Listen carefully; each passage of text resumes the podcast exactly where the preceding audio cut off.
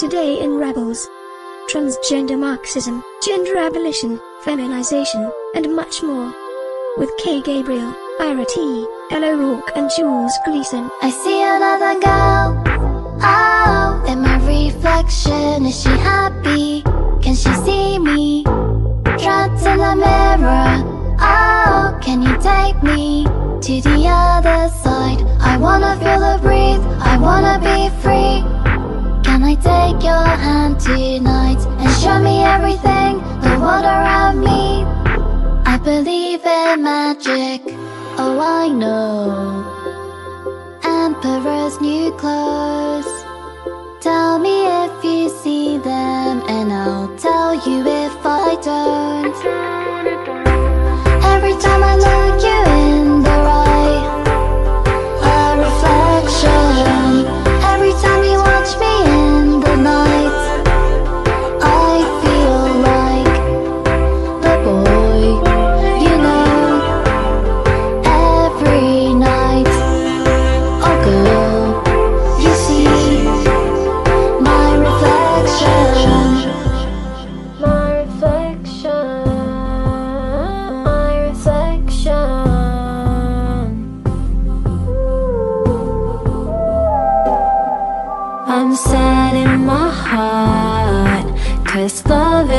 and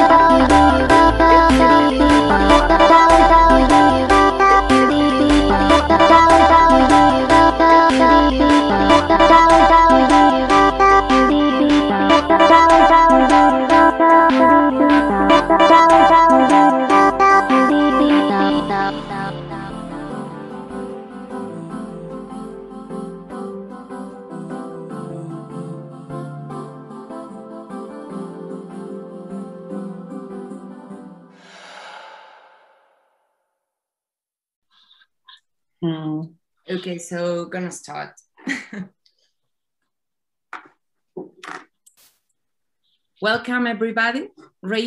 Is a series of talks with radical thinkers and agitators who are pushing the boundaries of revolutionary queer praxis.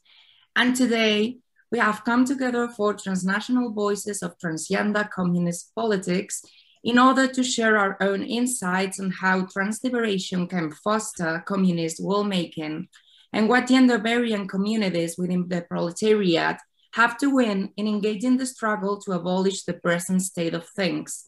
Further, we aim to dialectically grasp the transfeminist debate on the abolition of gender and how it can shape both our bodily autonomy and our political praxis as revolutionaries.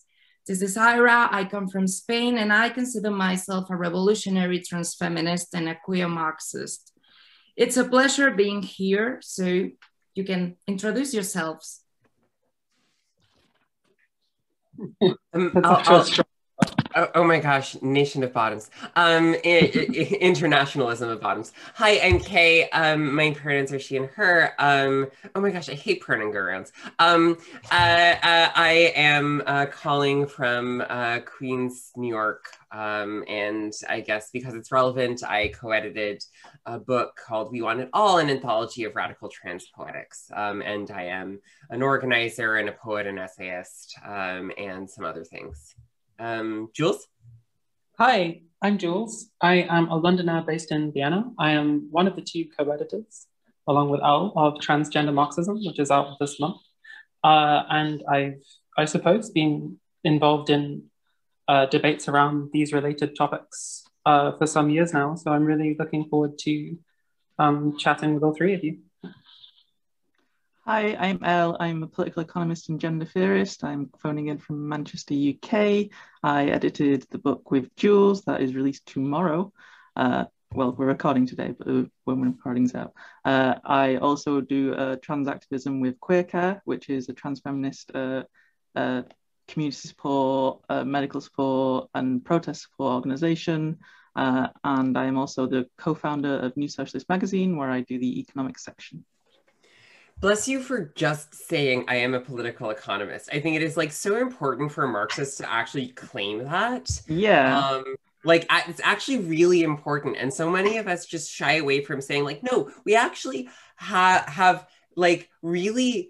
They, we have so many things to say about the structure of the world um and uh we can yeah so so so yeah. so own it yes own yes. nothing else totally like reclaim political economy. it's ours. Yeah, yeah, it is. In spite of being degenerates. okay, so just first of all, why do we say that trans liberation calls for communist revolution? Starting with the big one. Um, okay, I'm gonna leap on this first, but then I promise I will um, take a, a, a backseat. Um, uh, so uh, I got the chance this morning to reread uh, the introduction to uh, Jules and Elle's really phenomenal uh, uh, uh, collection. I actually haven't read the rest of the collection yet. I read some of it, um, but I've read the introduction a couple of times. I think it's a great essay. And I, so I, and I'll, I'll borrow some of its thought and its formulations. Um, uh, and one of the things I think that you guys point out, and it's it's definitely true, is that the you know the dominant um uh like say liberal bourgeois reframing of trans liberation as trans rights and recognitions kind of say based in uh the uh supposedly successful pattern of like say gay liberation transformed into rights and recognitions realized at the, at the level of the state in some places not everywhere. Um uh, uh this is that you know we see this happening um, and we make the claim that not only is this insufficient, but that pouring our energy into this thing is actually not going to get us what we want or what we need. Um, why is that? Um, well, this actually throws us right back into some, like, I think, early 20th century um, uh, uh, debates about communist feminism or socialist feminism where uh, and, and and distinguishing uh, what a feminism for uh, the proletariat means against a, a bourgeois feminism right? Um, where we understand that um, uh, what liberation um, means not just uh, rights and recognitions at the level of the state, but also um, a full uh, access to means of life, uh, equal access to resources, um, uh, universal housing, universal healthcare, food security, um, uh, uh, universal access to education, things like this, right? Um, this kind of economic transformation that would be a kind of communist horizon, right? A world in which everyone has what they need. Um, so why does this why does this immediately matter to trans people? Well, like you know, um, uh, we can't without pushing this part of the story too far. We also know that trans people are like very poor. Um, this is just like broadly economically true uh, very poor, uh, subject to significant employment uh, discrimination, very unemployed or underemployed, um, and therefore, uh, uh, like the struggle for um, liberation is um, a struggle for material um, uh, is a struggle for material security. Um, and so it, it takes place not just in the realm, to sound a little 1848 about it, not just in the realm of the political question, it's deeply in the realm of the social question. So that's on that's on the one hand.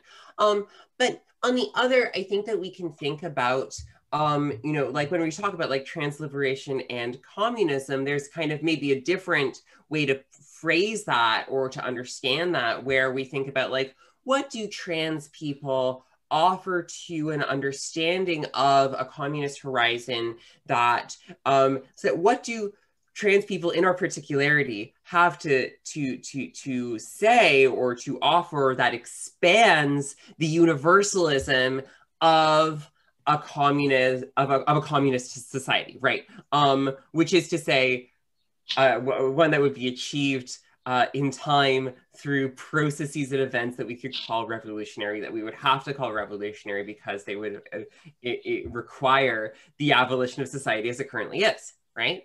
Um, and this is something that I've argued in print, but I'll just say it out loud because I believe it.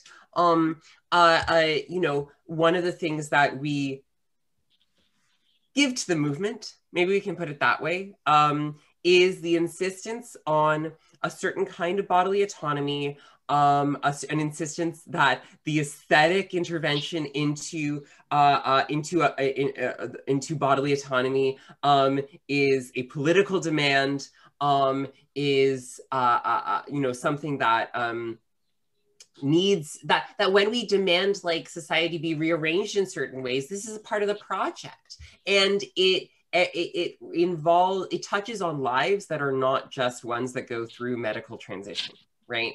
Um and i don't just mean trans pe- people i mean like everyone. Everyone needs a body that feels good to be in. Um whether that means you've had sufficient rest or you've had enough to eat or you are or you you you know are not subject to forms of violence that like rob you or, of your limbs um uh or, or um you um uh don't have breasts and you would like them you know? Like i think that we can all we can sort of these are all dimensions. These are all related to like the kind of being a body like a subject in the world um uh, who is able to go through the world in a flourishing way. Um, and I think that this is like so. So this kind of like as I, and what I refer to in uh, in in print in, in, in, an essay as the intensification of uh, um, uh, uh, control over one's life, as opposed to a, kind of intensive um, regime. Um, I think that that is something that we offer to the horizon of uh, communism um, and uh, uh, that involves both trans people and also non-trans people. Wow. well, thanks, Kay, for like covering all our upcoming questions. it's always great hearing you. Oh, yeah, I totally agree with you. And I would like add some contribution that I think it's great from transgender Marxism is that of situating uh, trans liberation and oppression among the lines of social reproduction. And also, I remember when Chris Chitty said that of sexuality and gender are only problematic when there is a division between the reproductions of the means of production and biological reproduction.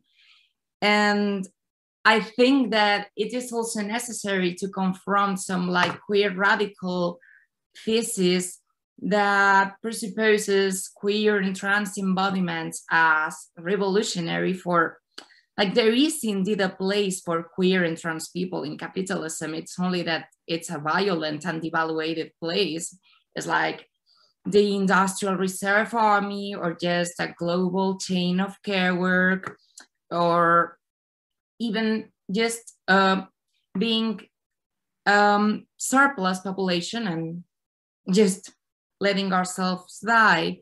So what I think it's key about the necessity for a communist revolution is that in capitalism, uh, family reproduces femininity and masculinity so as to keep uh, producing surplus and maintaining capitalist order.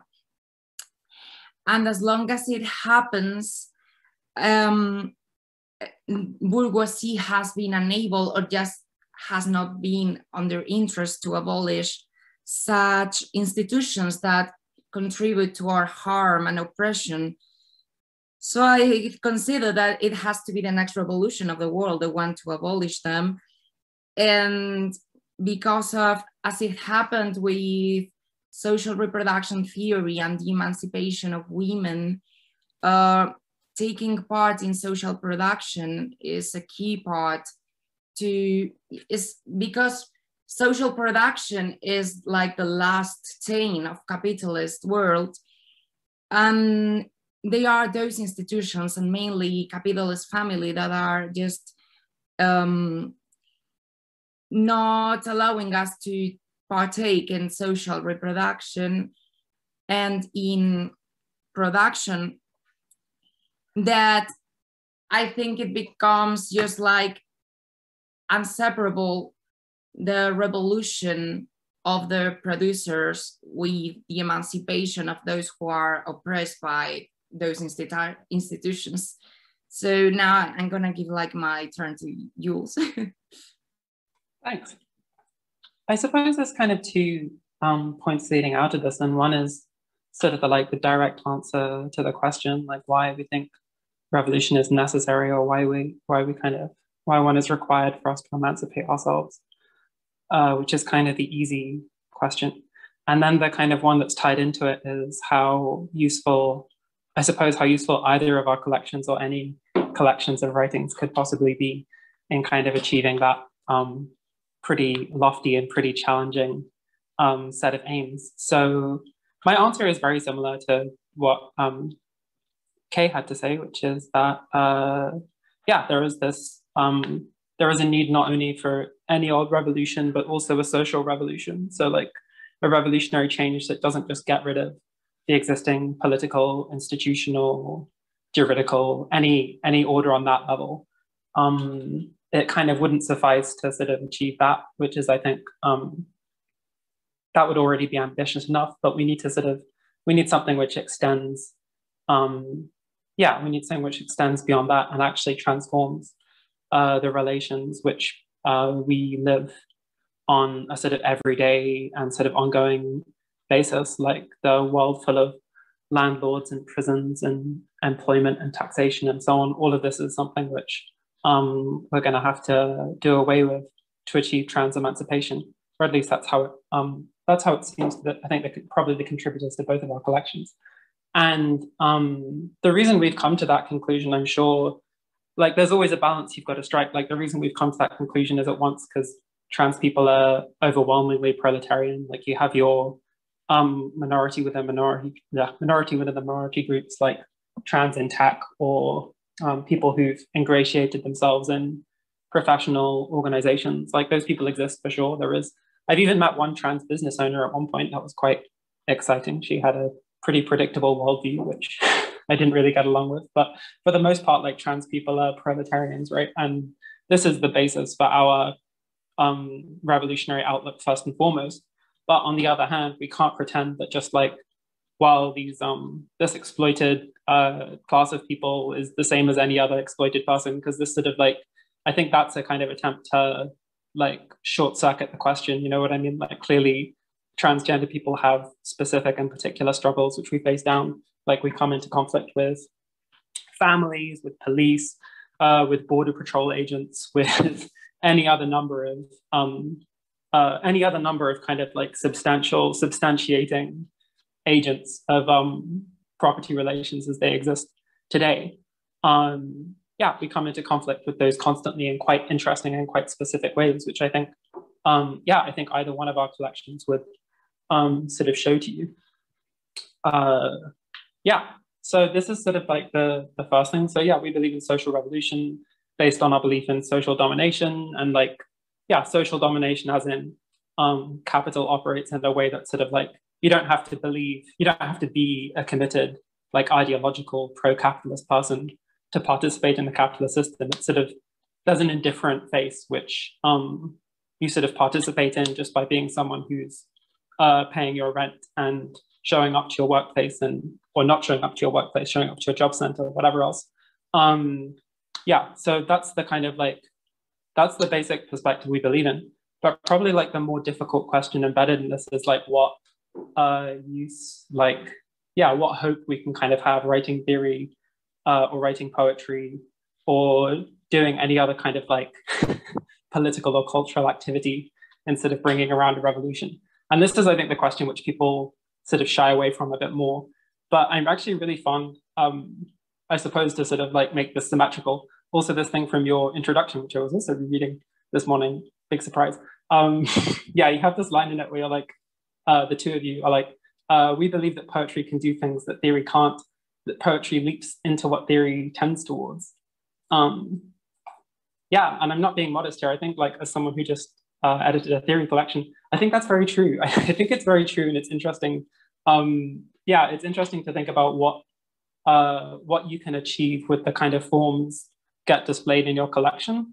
But also it's sort of like what's striking to me is at once like, um, yeah, there is this kind of limit of theory which I think um, I agree is that like it's it's in some sense like revolu- revolutionary poetry is more like intuitively possible. You know what I mean?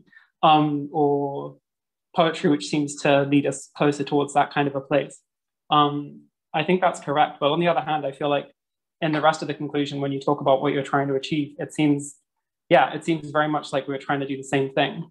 And this is maybe Elle can say more about this but this notion of like collating and sort of um, yeah, sort of collaging these different styles and different approaches people have take, uh, taken. I think like reading our two collections side to side as I've been trying to do this week in all my spare time is um yeah, it's very striking to me how this like uh yeah, this is the same kind of thing. There are all of these different um all of these different styles and modes and forms which like trans revolutionaries have adopted to try and get towards this sort of transformative endpoint.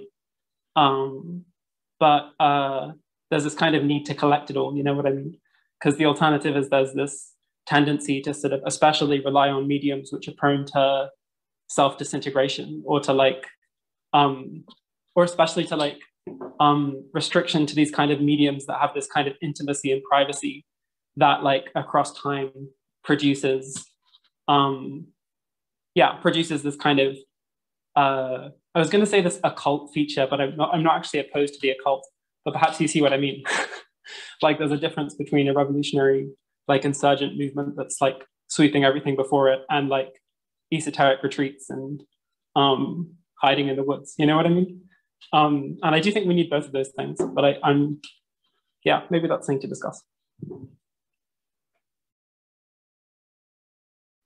Do you mind if I if I respond super quick? Yeah, you can. um, I, I love that way of framing it. Um, and I'm I'm also curious, you know, Elle, what what you have to say about this. Um, but you know, this this question of like what okay, well, so what does a collection of of of writing do if we we go like this is our this is our horizon of this work. It's not a distant horizon, actually, for some things it needs to be quite proximate or quite near. Um, uh, how does putting all this writing that's being assembled in different places, um, this just kind of disparate writing together, what do we think that that does?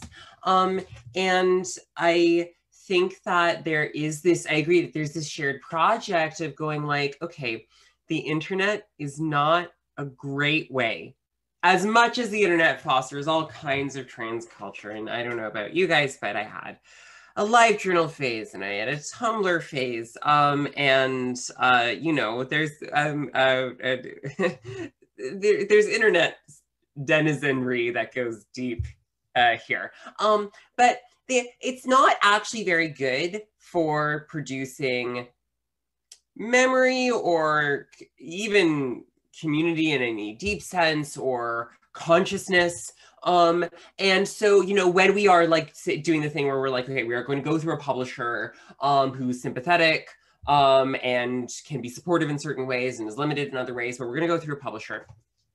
And we're going to take all these people um who are doing sometimes quite out there projects actually that's a really good thing and put them together. Um, we are helping to concentrate all of these forms of thought in a certain place um, uh, so they have a certain kind of durability and we are you know to a certain extent we are calling something I'm going to justify this in a second, but to a certain extent, we're calling something into being. I know that, uh, and one of the things that you guys say is that you're not like, trans Marxism is already out there, you're not making it happen. But I think that there are going to be people who, so that's definitely true for, for you. We we know it, we see it, we are in these conversations. But, and this is something that I actually kind of speculated about online like a while ago. Um, uh, uh, you know, like there are people out there who um, and and in some in sometimes many cases who aren't recognizing this thing um, and who are like uh, not sort of not alive to these formations as they already exist who aren't reading it um, whether that's like cis marxists or uh, trans people who are maybe or I mean, or trans people who are like, I am new to Marxism. I wonder what this has to say to my life. I'm new to communism. I wonder how this can change my life, um, uh, uh, uh, and and and change my ways of being with people in the world. Um, or it's you know, and this is a, a kind of a vanishingly small population, but it's important to address. Um, let's say post-structuralist and trans studies who are stuck in a kind of what I would think of as a, a, a, a residual, but in some places still quite powerful mode of thinking that um, Marxism is not capable of understanding sexual and gender particularity, right? Um, and so there are all of these uh, constituencies that I think like writing the collection actually creates. Um, and so similarly with like with um, uh, you know, with, with, with We Want It All, and I will hold this up for the reader uh, or the viewer of this video, um, uh, uh, whoever you are. Um, uh, so for with We Want It All, what Andrea, uh, my co-editor Andrea Abi-Karam and I were trying to do, um, in some sense has to do with, yes, all of these people are actually doing this thing, but we are making it possible in some ways um, for people to see the category, people who did not see the category before. Um, so there's a, something to do with the energy of convoking that makes something perceptible and conceivable um, for people who hadn't been able to perceive it or or conceive it before before and I think that work is important um, and I guess the final thing that I'll, I'll say is I think it's important for this project that you know to the extent that like I think we only engage in these forms of cultural production, theory or poetry, um, because we think that it can shape consciousness in certain ways. Um, not, a, not in an instrumentalizing way, right? But like we wouldn't do it if we didn't think it could shape consciousness in certain ways. Um, and to that extent, we maybe we already disagree with some Marxists who don't think that consciousness is an important category. Um, and so I think that that is, you know, uh, uh, like that it provides some of the impetus for writing. I just want to say I did do live journal, but I never I never did. Um, yeah, I never I never did MySpace, and I never uh, I just went straight from live journal to Facebook. That's my internet trajectory. Just just as full disclosure. I didn't either, but Facebook, yeah. Actually, I think what Kay said is like really important to understand both um, transgender Marxism, We Want It All, or even the book I'm working on. For, yeah, it's like um, taking it off the ground. And I remember when I was like 15, 16 years old, I was already in the Communist Party and I was starting my transition. And it's like, I literally needed uh, some specific work that could explain myself, not in terms of liberalism, but in terms of Marxism. For I really felt guilty for not being able to find the words to just justify that my existence was not part of or neoliberalism.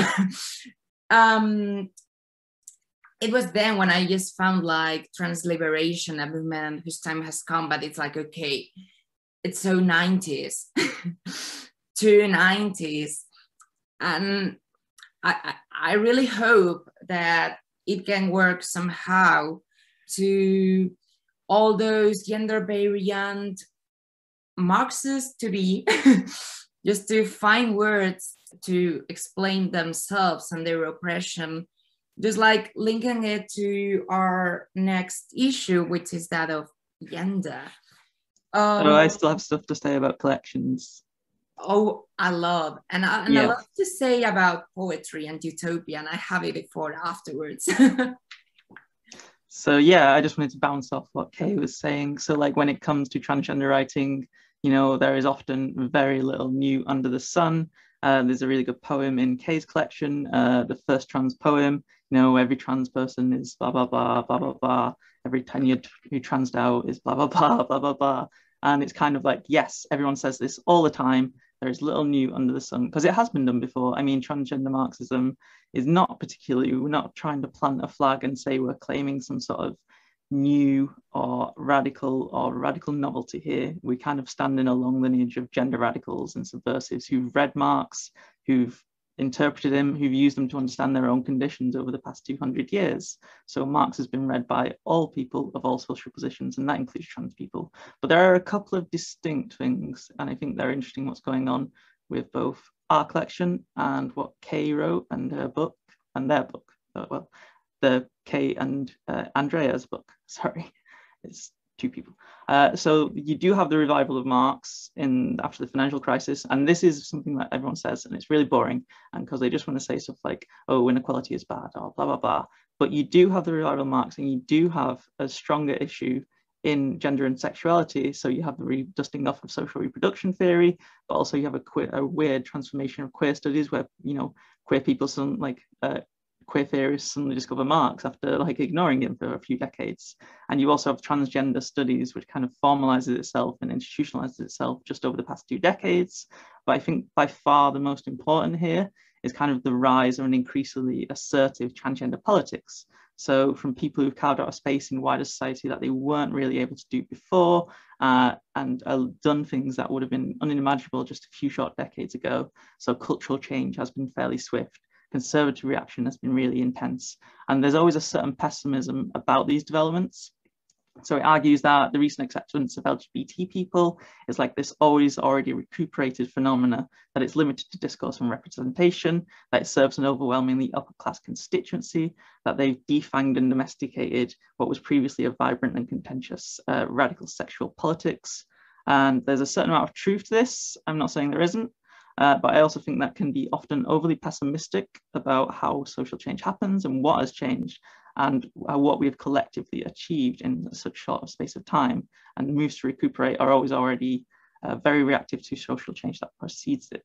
They are never entirely successful as well, as we've seen just recently with uh, uh people trying to kick the cops out of New York Pride and stuff like that, which was really good. Uh, we so we should take heart from a couple of trends, uh, and this is particularly when talking about transgender publishing. So it seems like the biography uh, no longer seems to be able to fill that social role that was expected of it.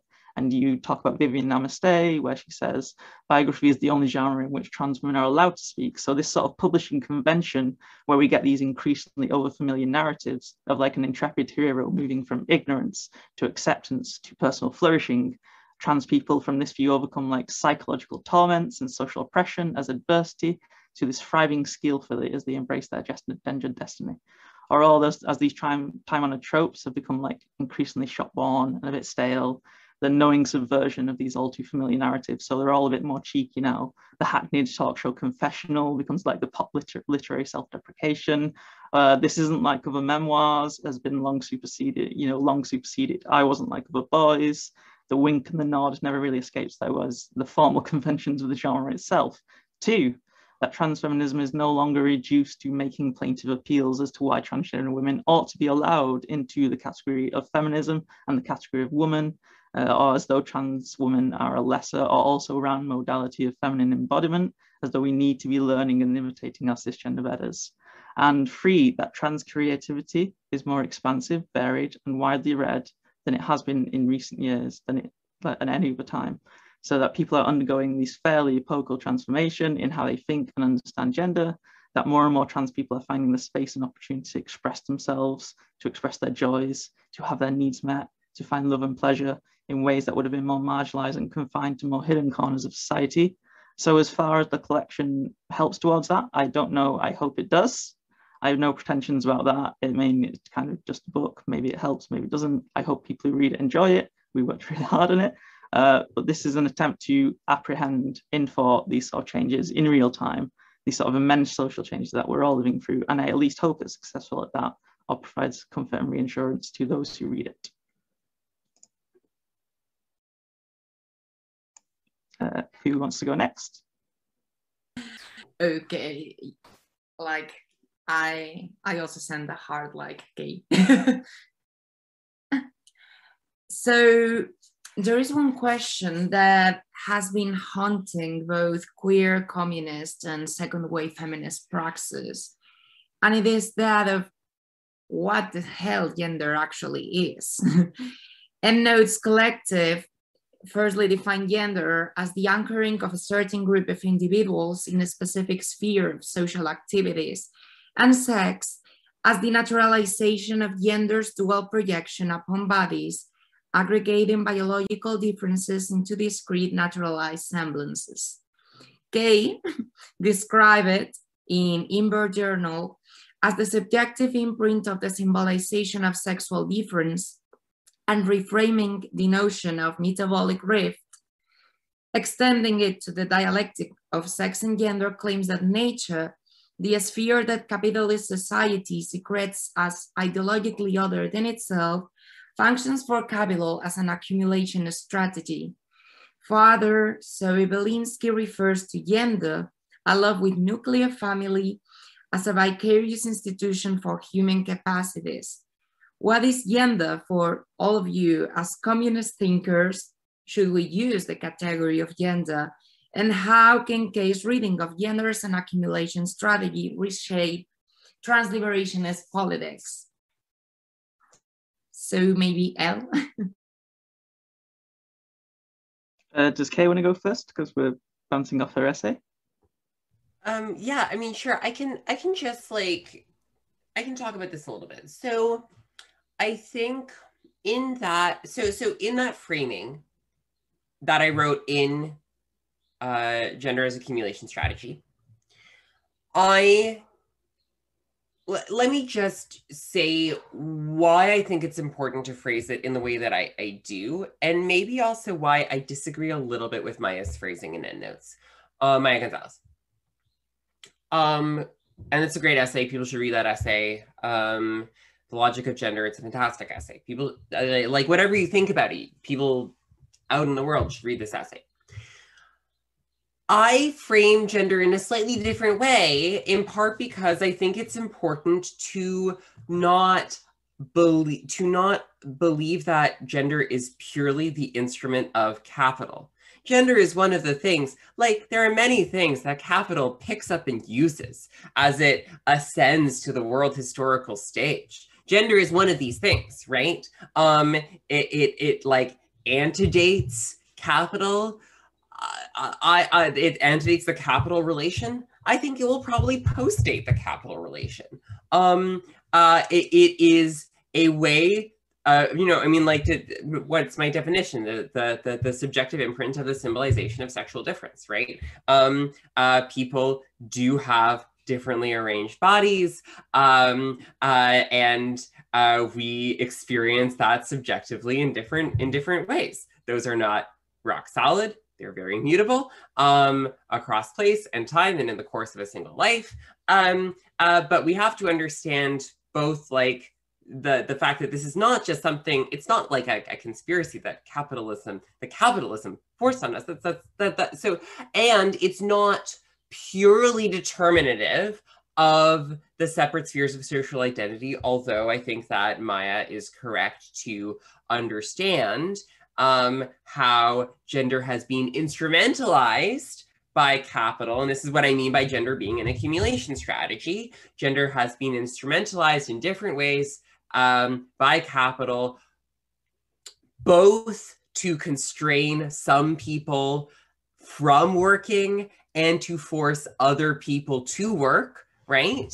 Um, and to uh, and for some people to uh, uh, uh, require them to do some work for wages and other work for no wages, right? Um, so uh, and and to so gender gives capital an instrument or a fuel or or or, or a a form of uh, social difference um, that uh, it conveniently repurposes um, at, at, at, different times in different places um, under different strategies and et cetera, et cetera, um, to um, uh, uh, uh, as, as a lever for the accumulation of value. That's my claim, right? Um, uh, but that is not our fate. Um, and that is, I think, something else that I really, that I feel powerfully to insist on. Um, yeah, and then I, I just, I want to hear what Jules and Elle have to say.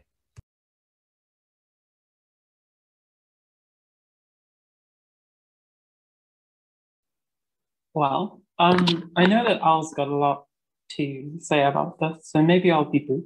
I find it striking, especially how how in, in so many different circles, like even speaking about gender has become sort of controversial. And when I say so many different circles, I mean there's this argument that um, Jules Gill-Peterson makes in her book, which is very much building on other sort of like critical theorists um, in the same tradition as her. Yeah, there's two Juleses in, in trans theory at the moment. It's it's pretty wonderful. But yeah, uh, she she has this whole she has this this notion that gender is kind of like a conservative framework, and it's like a retrograde way of um, looking at things, which is also something I suppose you hear from certain Lacanians, especially the kind of Lacanian who only reads other Lacanians. They say that you know talking about gender is this error, and we should only talk about sex and sexuation, and gender was like a misstep. And um, yeah, so you have that kind of like critical theory, psychoanalytic theory, skepticism towards it. But of course, needless to say, you have like right wing movements that even the word gender is treated as like, uh, you know, a boo line, like the notion that you would examine gender in a non grammatical sense is taken to be like a source of outrage or something. Um, and, you know, Judith Butler being burnt in effigy in Brazil when she came to speak at a totally unrelated com- conference was sort of a, a key flashpoint. Um, in France, uh, in France, the protests against gay marriage had banners saying like "Say no to gender theory." it's a pretty um, a pretty global flashpoint at this stage. So I find it. Um, I think on pragmatic lines as a revolutionary, this kind of makes me think that we should double down on gender. We should be like, well, what what is the irritation that it's causing? And the simple answer there is there's this kind of denaturalization, which even opening this set of questions, like even opening this Pandora's box, seems to like present to people. Um, but that's as far as I can go. I don't I don't really have any particular like all of these. I, am I'm, I'm very pragmatic when it comes to these questions, as with so many others. There's all sorts of different uh, definitions and discursive concerns and like um, arguments about foundationalism and whatever else. And like ultimately, I think the like the hubbub and the kind of chaos that this whole debate has caused is sort of like something with value in itself. You know what I mean? sorry if that's a bit of a trollish response, but.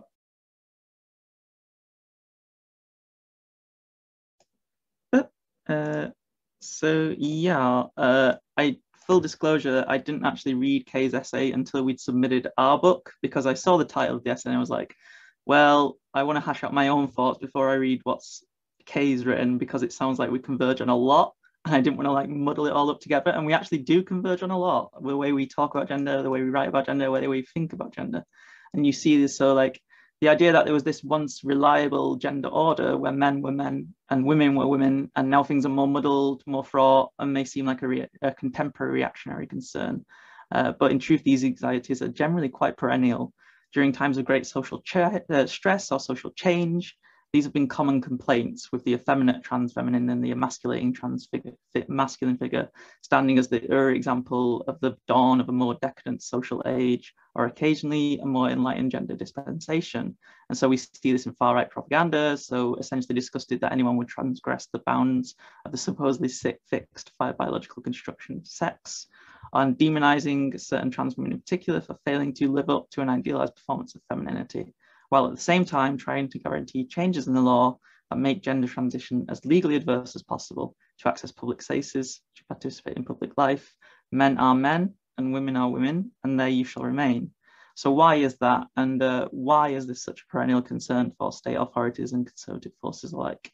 I think this is partly because class relations are never as dried out and aloof as more orthodox Marxists would have you believe, but by necessarily implicate theories of gender, race, sexuality. So the history of sexual difference is, a, is inextricably a history of contracts. These contracts may be entirely formal, informal, but explicit, but they're forged with your doctors, your family, your school, your employers, and with the state. So what other accounts of transgender lives have identified as a transition in epistemic regimes in the social, scientific, medical understanding of gender, there's a big emphasis on this in a lot of literature. You kind of have the 1950s where the clinic suddenly comes on and then transgender comes and blah, blah, blah. Uh, so what other accounts would emphasize this, we would identify as like the weighty historical corollary of this transition in property regimes, working patterns, unwaged labor, family structures, and domestic life. Transition kind of requires an eruption in all of these, every single facet in your social life. So I think this is why political anxiety about the breakdown of these thresholds of exploitation, that they are increasingly difficult to verify or are being directly challenged or are not being enforced hard, hard enough is a particular concern. So rather than read through social production, social reproduction theory, uh, which we might talk about elsewhere, I wanted to take a look at capitalist society through what Angela Mitropoulos calls the economic organization of genealogy. So a genealogical um, ordering, a political theological account of capitalist society, where the nexus of race, gender, class, and sexuality and nation are constituted through the premise of a properly productive household. So the household is pretty important. So the language of moral economy and conservative refrain appeals to underlying fundamental values is this euphemism for a more or less stable capitalist futurity. And this is a future premise on the restoration or persistence of genealogical lines of composition, or the orderly transfer of property, debt, and authority across time. So under this lens, we can sort of appreciate that gender, race, and sexuality are not discrete, neatly separable categories. They are not analysis to be pulled apart and put back together and perhaps reassemble. They are different means of talking about the same social, social object, alternate perspectives on the same social question, property, exploitation, social order. So impositions of gendered expectations and racial discrimination are also claims about where the acceptable threshold of exploitation ought to lie and on what terms, whether your labour is waged or unwaged, whether it is compensated well or poorly. Even the type of work you do or do not is contingent on your ability to embody a socially plausible form of masculinity or femininity within boundaries set by uh, what your society understands your racial background to be. So making demands on time and surplus labour organising speculative operations into contractual bonds, underwriting the differential extension of credit and life chances to various classes and strata, uh, apportioning labour between sectors and households, and demarcating certain modes of comportment and expression as socially valorized and compensated, or as demonized, as excluded, and open to intense forms of socially validated violence.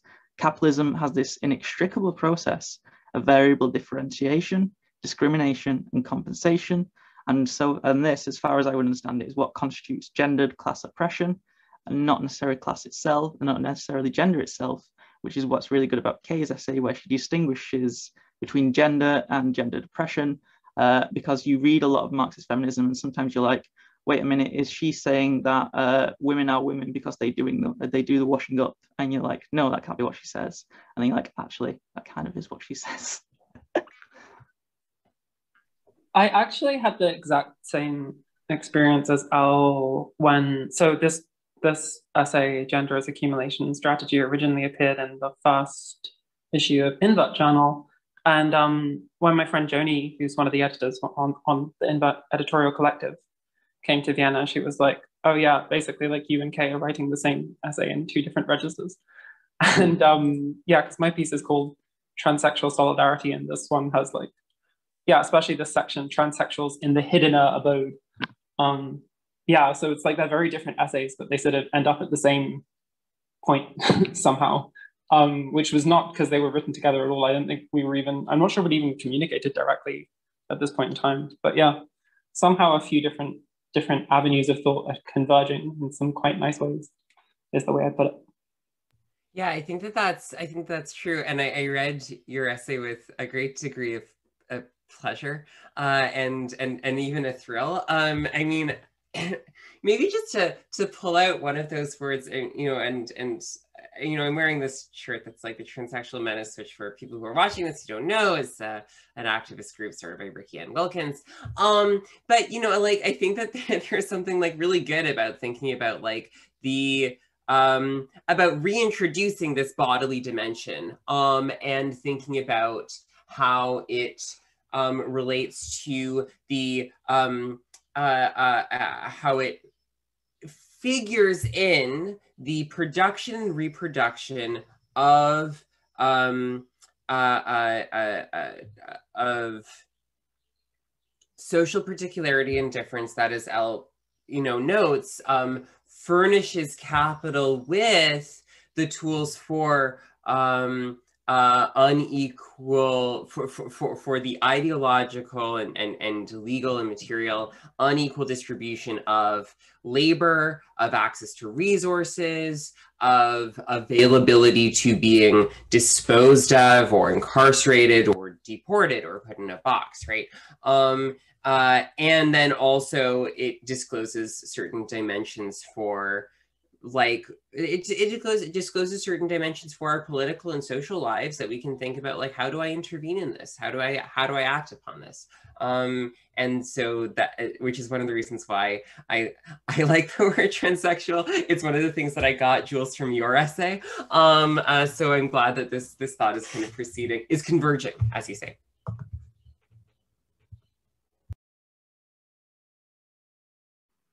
Great.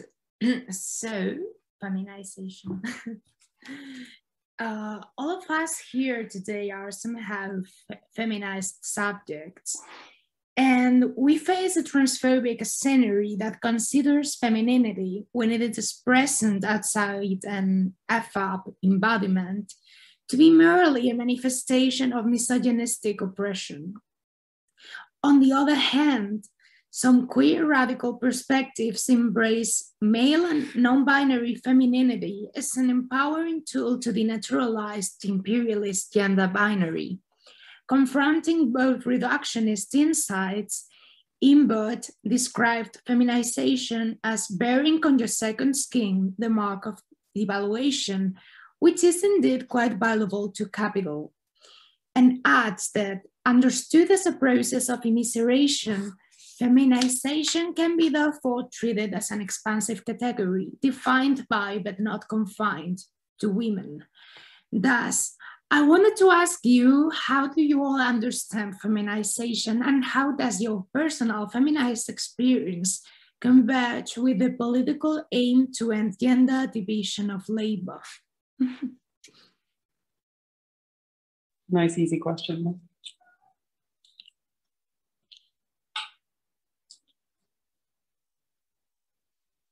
I think I've got quite an eccentric direction I want to take this one into, so I want someone else to answer first before I do my thing.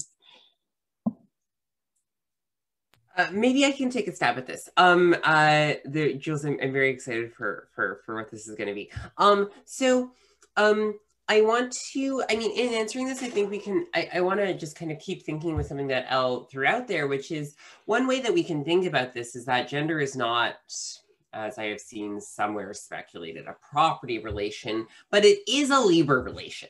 Um, not in pure, not not purely determinative, but um, it, it, it is um, uh, gender um, spells out certain relationships to certain kinds of labor, um, waged and unwaged, and indeed to unemployment or unemployability um, uh, in ways that are subject to transformation and, you know, so on.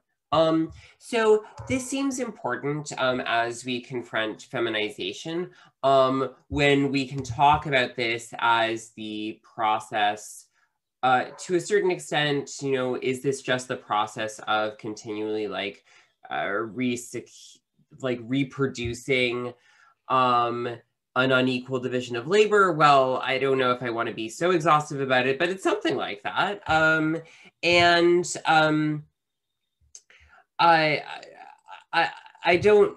I mean, so so you know, one of the the ways that I think we can think about this in a specifically trans register is like I, I think we can push back against the um uh I don't know. Um, uh, I think that we can push back against the um, uh, uh, stance that you know certain embodiments, certain ways of being in the world are um, like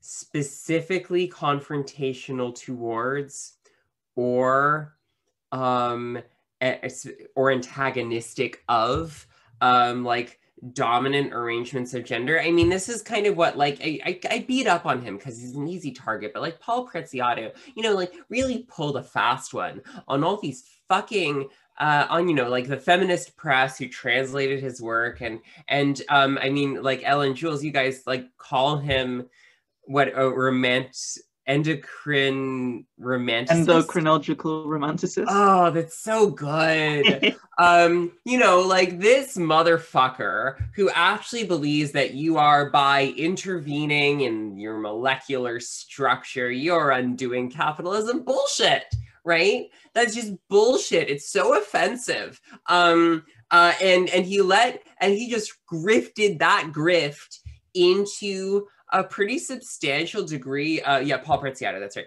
uh into a pretty substantial degree of like cultural capital and like people still read this cis people still read this. I don't know a single trans person who takes this this shit seriously.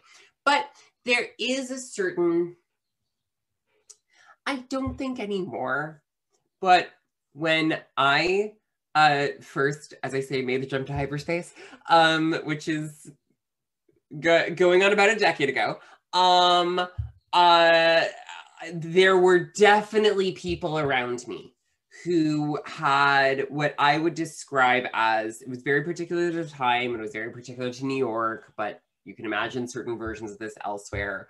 Um, people around me who were like, oh, the best that, like, you know, basically like testosterone is like it, like taking T is like this like magic juice that just like you know fixes your life uh solves your problems um makes you like a hot fuck machine. And um you can also um you know it it it, it like tur- like it, it reframes your gender to make you somehow more oppositional to um, uh, forms of domination, oppression, exploitation. And you know, this this is this very naive, very immediatist understanding of, and, and you can imagine a different version of this, right? You can imagine a version of this that I think some people, in fact, have pursued in in, in different places.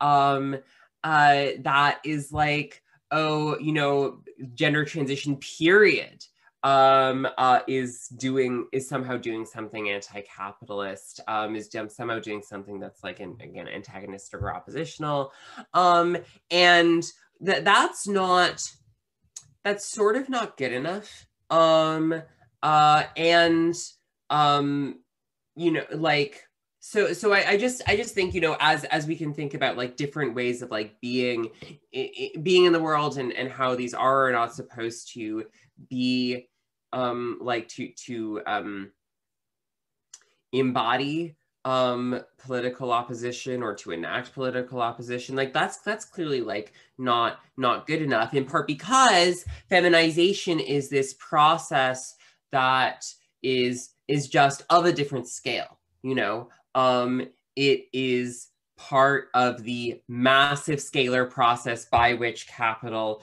um, uh, compels some bodies, so some people, excuse me, some people to act in certain ways and restricts others from acting in others. Um, so that's, you know, like it, it, that, um, uh, it, it is, it is a social force. Um, and it is one of the things when we talk about like abolition, right? This process is, I think, not like femininity, but this process of this like capitalist like feminization as a labor relation. Like that is one, I think, one of the objects, I think, of abolition.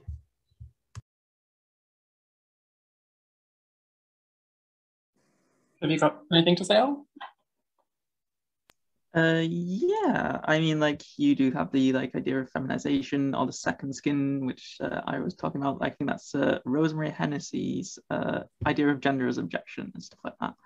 Uh, so I think like feminization is kind of this ever looming threat of being emasculated for a great people, a portion of people, uh, being dropped down lower on the rungs of exploitation, of having your prior in conception marked by injury and being degraded to be treated as a woman in a sense. And uh, there is a bit in our book which Michelle O'Brien writes really good on. It's uh, she's writing about Allan Bérubé's conception of queer work and applying it further to trans people and trans work. And she discusses uh, um, what Alan Berube, one of his case studies, is like this cruise liner and the people who worked on the cruise liner. And you had uh, white men, uh, black men, uh, Asian men, and uh, the problem was that everyone was so white supremacist that they didn't want to have um, like black serving staff. So they hired mm. gay men, and gay men found this sort of niche in industry of this feminized work where they could act and uh, have certain socialities together. And uh, black men also found this because uh, you know they didn't want white men doing this sort of degrading work and they actually found a way to express their love and express homoerotic cultures and also formed unions, communist fire unions, and they lifted a banner saying no race baiting, red baiting, or queer baiting. And I think this is really interesting. and uh, what I loved about Kay's speech just then was uh, she just fucking nailed that motherfucker. Uh, Paul Preciado, yeah, I mean, this is bullshit. You do not, you cannot really say that this or that or uh, any sort of ecological stance is necessarily antagonistic to capital. I mean, you have to do a lot of work. I mean, I think the one thing that I really like about Andrea Long Chu, like one of the few things uh, in that dialogue in Transgender Studies Quarterly, uh, mm-hmm. she's talking about like how queer and like the like linguistic travel. So these people writing on trans stuff, and they're writing about trans stuff, and they're doing all this sort of exhaustive stuff on trans stuff and they're like, oh, trans is so revolutionary and it's uh, magical, and uh, oh, you're like a little cyborg or blah blah blah. And then she's like copies and pastes and goes, right, but 20 years ago she was writing the same thing about queer and being queer, and queer is this necessarily antagonistic relationship to capital, and that's just true. I mean. Just people writing so much bullshit. Um, but I really want to hear what Jules has got to say. I think she's gonna there's two passages in that in that um, interview you're mentioning are literally interchangeable. yeah, the the trans versus queer. Yeah, people. Yeah, this trans is trans is an all-purpose. Trans trans is transcendent. Stand in right. Yeah. yeah. I can't stand that stuff. No. um. But yeah, it's it's it's ass. Spaniards invented it. Okay, that's, that's what we're saying in chat, but I can't confirm or deny that. Okay, so firstly on yeah, Paul Preciado. Well, this is exactly the problem. Like um, transsexuality, like the history of the endocrine system, hormones as like a social field, whatever you want to call it. That's something I'm really here for, but it's exactly the romanticism. Yeah, this idea where like simultaneously testosterone, endogenous testosterone at least, is like the fuel of the revolution, but then it's also a party drug. He's got an interview where he's like, "Yeah, T is the ultimate party drug," as if you're just going to dose up on it and go to Berlin, and have a great time. And people do that for sure, but it's in a in a way, it's it, it, yeah, trying to have it on both sides. It's something fun, it's something cool, and also it's something ethically transformative and, and revolutionary. And it reads like marketing copy, to be honest with you. That's but yeah, it's it's like the testosterone. There isn't a testosterone producing industry, but if there was one, then they they couldn't really have done better than his his PR work. Um, anyway, that that bit of bitchiness aside, I think there's kind of like to get a bit more analytic about it. There's kind of like three things with feminization, and one is the Michelle O'Brien and Kate Doyle Griffiths explores this elsewhere. I don't think their essay in this collection does so much, but yeah, there's like feminization as like the rise of pink collar, and when I say the rise, I mean the fact that pink collar jobs like nursing, teaching, um, and yeah, other kind of like caring labor and whatever often some of the only steady jobs available to anybody, irrespective of gender, in many different contexts. Um, uh, in, in many urban contexts, your prospects are basically pink collar work or law enforcement um, of one kind or another. So this is like, that's the first meaning of feminization. Um, forgive me for getting a bit analytic. The second meaning is this kind of vague, sort of like late capitalism subjectification thing um, which I, I, guess is mostly associated with Tiqqun's theory of the young girl, if we're talking communist theory. I suppose previously Nina Power, although she's somewhat disgraced at the moment. Um, but yeah, the Tiqqun, it's, it's really like one of my least favorite essays. I often say like communism would be a much better movement if everyone had read Tiqqun's theory of bloom and nobody had read Tiqqun's theory of a young girl. But like, I don't know, at least if they'd read both of them, maybe that would have been better. But that's my kind of like esoteric theory bitching. But then there's sort of like this third meaning, which is, I guess, what was alluded to in the question. And that's kind of what I would like to, like, I guess that's what I would like to get this conversation around, like, kind of twist this conversation towards is this issue of radical feminism. And like the issue of like the subordination of the feminine to the masculine or like yeah this this notion of like femininity as captivity or femininity is something which we're like cast coerced into which like simultaneously we're obliged to fulfill femininity and then also once we fulfilled it we then kind of debased ourselves and subordinated ourselves.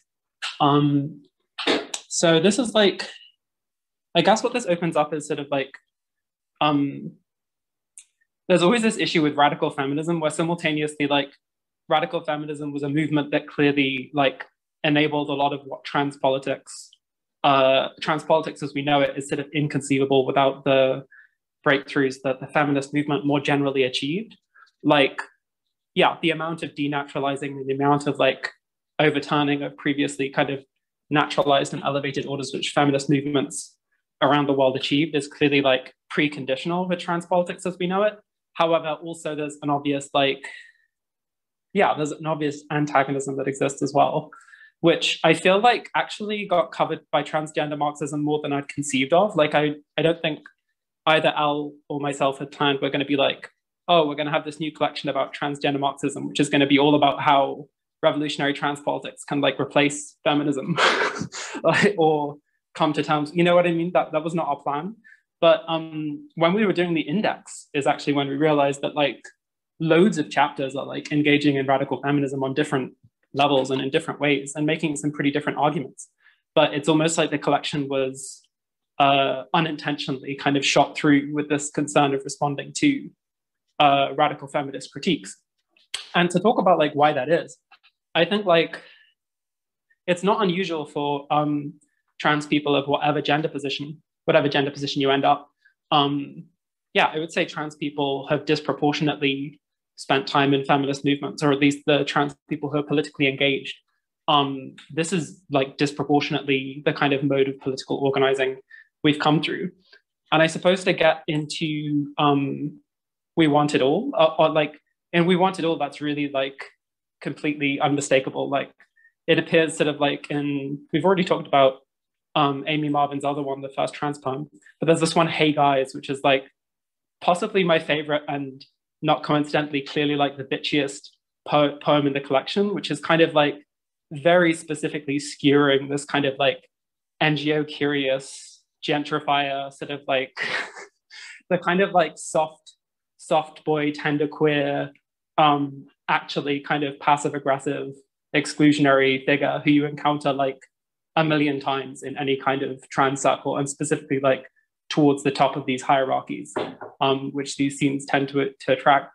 And like, um, I think that's th- that that example is kind of like what, like the worst of what trans politics kind of replaces radical feminism with, because this figure is like, he's like fearful or they are fearful of like mean girls and like nasty women who are like, you know, ruining this world of softness.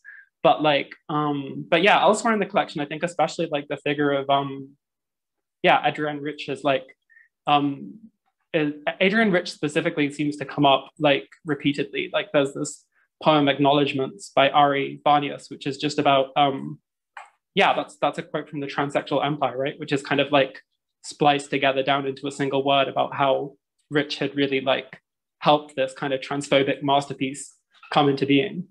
Um, and then obviously there's this more forgiving, it's a blog post, right, by Bryn Kelly, which um, I was quite surprised to see in here because this blog, post had really left like a huge impression on me. And it's, it's interesting to like find it in a poetry collection, but somehow it sort of like really fits into the whole work, right? Because it's like, yeah, it's this more forgiving perspective about both like Rich herself and also that whole vein of like radical radical lesbianism, I suppose. Like, which like even as someone who's not like personally invested in that identity, like it, it's interesting that like even yeah, even trans women who are not personally like involving themselves or like directly focused on like building up a lesbianism, like we can't kind of escape this orbit of like the sort of trans lesbian possibility, like the uh, once the attraction and the impossibility of this kind of dialogue between two types of uh, radical dyke, right? Sign male and sign female. This is something which like, um, yeah, there's this kind of like melancholy uh, relationship which a lot of trans people have towards radical feminism, where it's simultaneously like it's clearly not fit for purpose. You know, these like um, these hey guy types have completely taken over. Like there's no kind of hope of like reviving this tendency or this tradition. It wouldn't even seem like a righteous thing, like if we tried to do that, right? But um, on the other hand, we kind of can't we can't sort of get away from that history so easily. like um, there's sort of one type of unusual, controversial woman, kind of like always ending up in dialogue with another. Anyway, so that's um so yeah, I'd love to chat about radical feminism or like um, the so-called second wave. Yeah, I think that's very beautiful. I mean, I'm glad that you brought up Bryn's essay. Um, uh, yeah, which was originally a blog post. A friend of hers, a, a close friend, friend of hers wrote, uh, who's also in the collection, uh, wrote and was like, I think that Bryn would have been, but would have both scoffed and been quite complimented at being included in a volume of radical trans poetics like she probably would have made fun of it but also liked it. Um and um and you're right that ari banias is we forgot in this we fixed it for the next printing but we forgot the to include the the poetics note that um uh, ari Banias's poems are all um uh, uh, uh taken from they're all using words that are taken from the transsexual empire, including its dedication to Adrienne Rich. Um, and but so you know, just to talk a little bit about that essay by by Bryn, I mean, one of the things I, I do think, Jules, that you're right to say that this relationship is like a little, it's like melancholic in the sense that you know we're all trying to figure out, and we haven't found a solution for um, uh, this like deep kind of like social and political disconnect never mind this the actual antagonism um uh but this desire to put people into conversation who are um either not occupying the same time or if they are they're deeply distrustful of each other.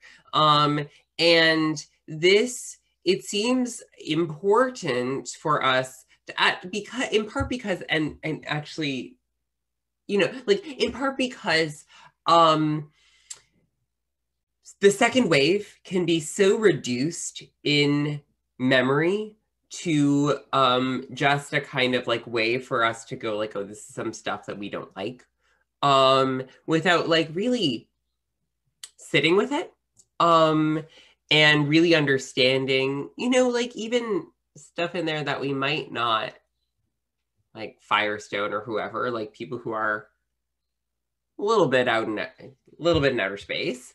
But like it's worth reading. Um it's worth dealing with and um uh um it's worth understanding the particular polemics um, uh, that they undertook as we undertake our own, um, uh, in part so that we don't believe ourselves to be doing new work when in fact we're not. Um, I, yeah, that's that that's that's one thought that that I have um, about about the second wave and about radical feminism.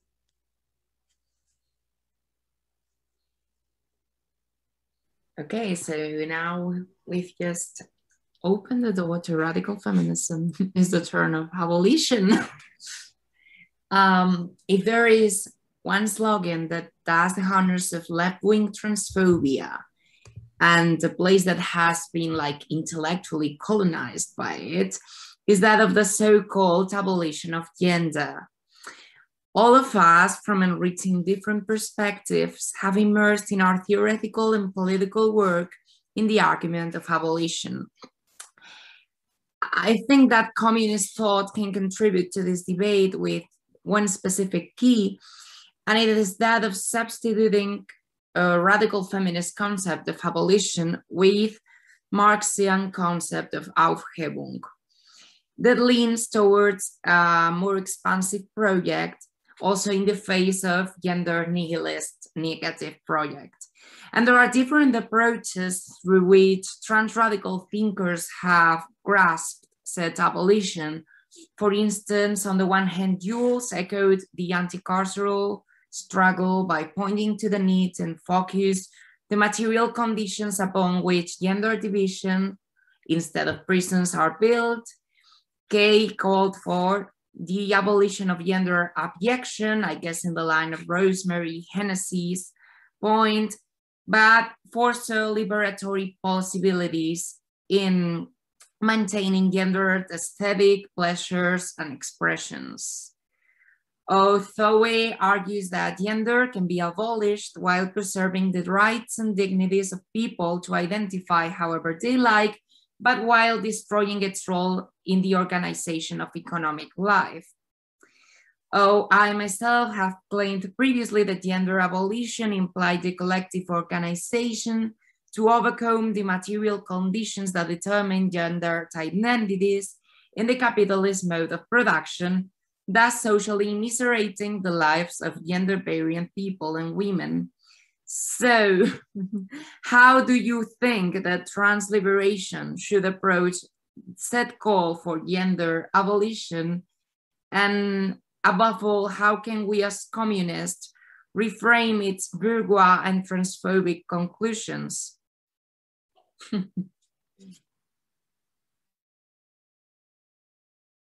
I mean, I think that abolition is a great communist word.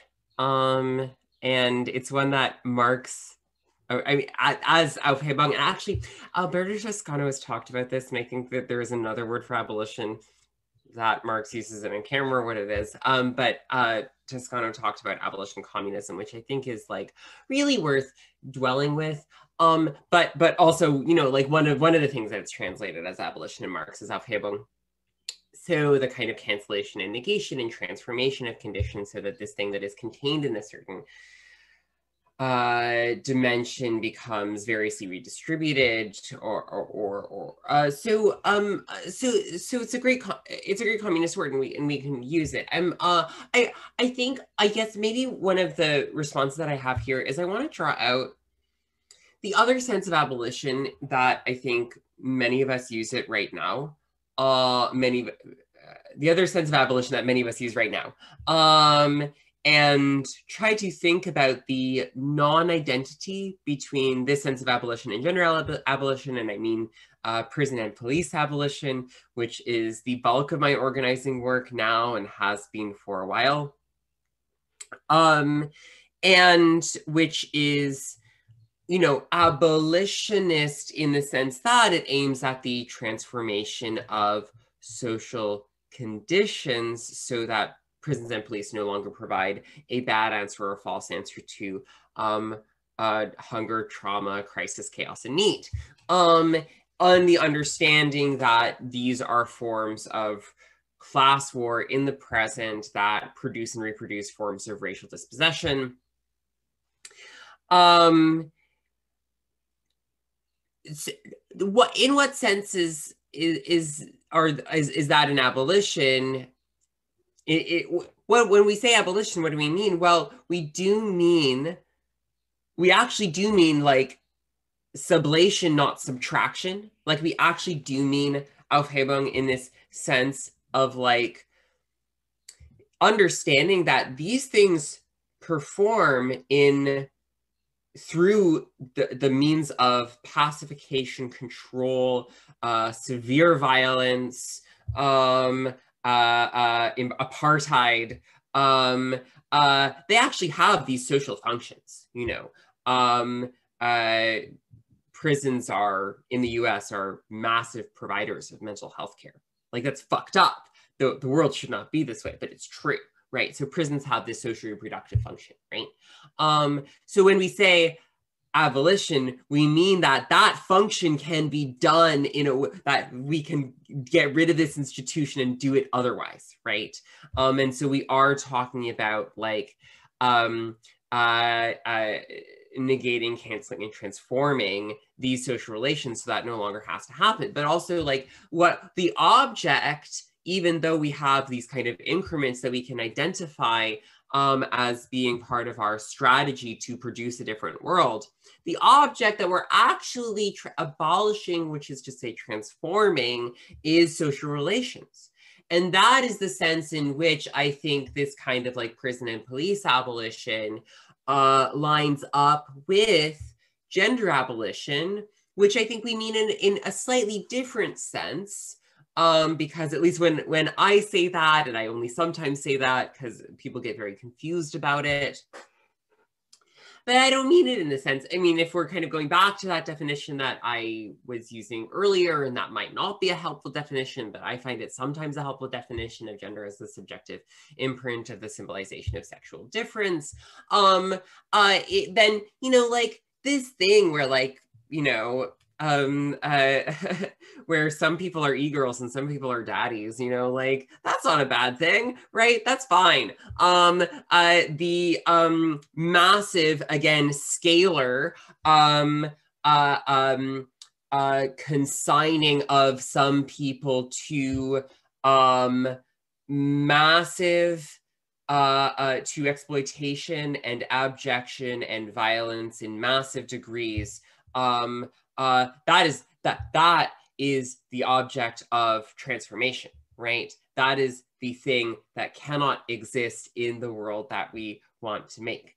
Um, and so um, I think it's important for us to kind of understand and to pull these things apart understanding that how people like you know let's say joyously or abundantly experience um, their uh, embodiment will also change when uh, it is no longer the case that like the household and uh, uh, other forms of like say privatized uh, forms of care, social reproduction, care for children, care for elders, um, when these things no longer, when I will say, speaking that into the world, when these things no longer structure our lives, um, uh, uh, like surely people will also have different like ways that they want to like um i don't know uh uh, uh, um uh, go about uh, uh, what they do um, in in the, the, ways that we now like talk about as gender. Like that's definitely true. Um, but also again, like you know, what what we are aiming at is this is this relationship, um, and that's what I have to say. I, I've got a brief answer, but I'll let Elle go first if she wants to say anything. No, I'm good. Uh, well, concerning um, all the things we want to abolish, uh, yeah, I, I guess like uh, concerning prisons and law enforcement and all that, I found this formulation in the introduction of We Want It All, where it's like the kind of poetics that these these people are sort of involved in are like the opposite of a prison. I thought was this really, yeah, this really memorable way of putting it, which, um, yeah, I think I'll be thinking about. And um, it seems really obvious to me that in the US, like a lot of revolutionaries who maybe don't call themselves communists or anarchists or whatever have taken to calling themselves abolitionists, like that's their primary identifier. Um, and I find that very striking. Obviously, it's to do with the US specific history there um, and previously successful movements to get rid of slavery. Um, but like uh, something I have noticed as well is that there's this real admirable clarity with many of the leading figures. I'm thinking especially about Ruth Wilson Gilmore, but there are many other examples to kind of emphasize that when they're talking about abolition, we're not thinking about like some kind of uh, storming the Bastille moment that's going to happen across the nation, and then all the walls will come tumbling down, and that's it. All the prisoners are freed, and hooray, happy ending. And it's more about like, um, yeah, it's more about supplanting and replacing, and exactly like acknowledging, um, as Kay was saying, that these, um, yeah, these like law enforcement agents are kind of being uh, called upon to like resolve mental health crises and stuff like that. So it's like we're going to have to work out new ways to do all of those things and ways to like replace all of this stuff and like repair the harm like a reparative process as well as as well as as much as a destructive one and like it's not going to succeed without both of those aspects right like you have to be prepared to um involve in in literal physical struggles in places and you need to be prepared to do work which is maybe even more difficult than that uh, at other times so um so yeah that's kind of like US abolitionism thing, which I find very, very inspiring and very admirable. Although I will say that like um, in Europe, there's maybe like a widespread unfamiliarity, even on the left, with even some of the basic insights um, of those Black feminists and um, other Black movement struggles. So um, yeah, but concerning the term, like, yeah, I'm not even sure like I'm into gender abolition. I wrote these two essays about it in Blind Field, um, journal, which I think was primarily just to record the fact that um, people were making this opposition that like uh, radical feminists talk about gender abolition and um, trans people don't do that because it invalidates people or whatever, uh, which is of course a load of nonsense. Like there's been loads of very interesting gender abolitionist writing by trans people, which I tried to kind of like engage with and thread together a bit, especially in the second part of the essay. Uh, but um, but again, it's like a, when you when you say you want to abolish something, like the agenda you're setting out is always like, well, you're trying to say that the way the world is configured, the way the world is set up now, it doesn't have to be the case, and it doesn't have to be the case for the next generation. It, it doesn't have to be the case for the rest of time. So like when you're talking about abolishing prisons, when you're talking about abolishing the family, um, or the wage relation, or landlords, or whatever else, um, you're basically you're you're sketching out a picture about how the world can look. You're saying, well, people shouldn't have to be spending most of their time uh, earning money to pay the bills or trying to find a job to earn money to pay the bills and they can't even find one. You know what I mean? This is like the point is always like the utopian or the the point is always showing people that are engaged in these struggles that like it's not going to be that way forever. Or it doesn't have to be. So like that's um that's the purpose of talking in terms of abolition, I would say and it's always like it's always possible to get caught up in people talking about whether this is realistic or whether like you have a clearly articulated plan or whether like the movement is really capable of like replacing all these roles and fulfilling all these social needs and stuff. But like that's the that's why i would stick with it. That's why like i think it's worth talking about abolitionist communism or communism or anything like that. Yeah. I try and be practical i suppose. All right. I think that's the end of me. Just to be super quick there, I mean, yeah, like I, I love this sense of abolition as bearing out what Badiou calls the communist hypothesis that this world is not necessary, or, you know, like we do not have to live this way, and to identify what those things are, which we were like, we don't have to live this way. Okay, so is it time for you to leave, Kay? I, I do have to go, but um, Elle, if there's anything you would like to add, I can stick around for it. Uh, no, no, I'm good. I'm good. Beautiful. So yeah, what we can do is like pause this video.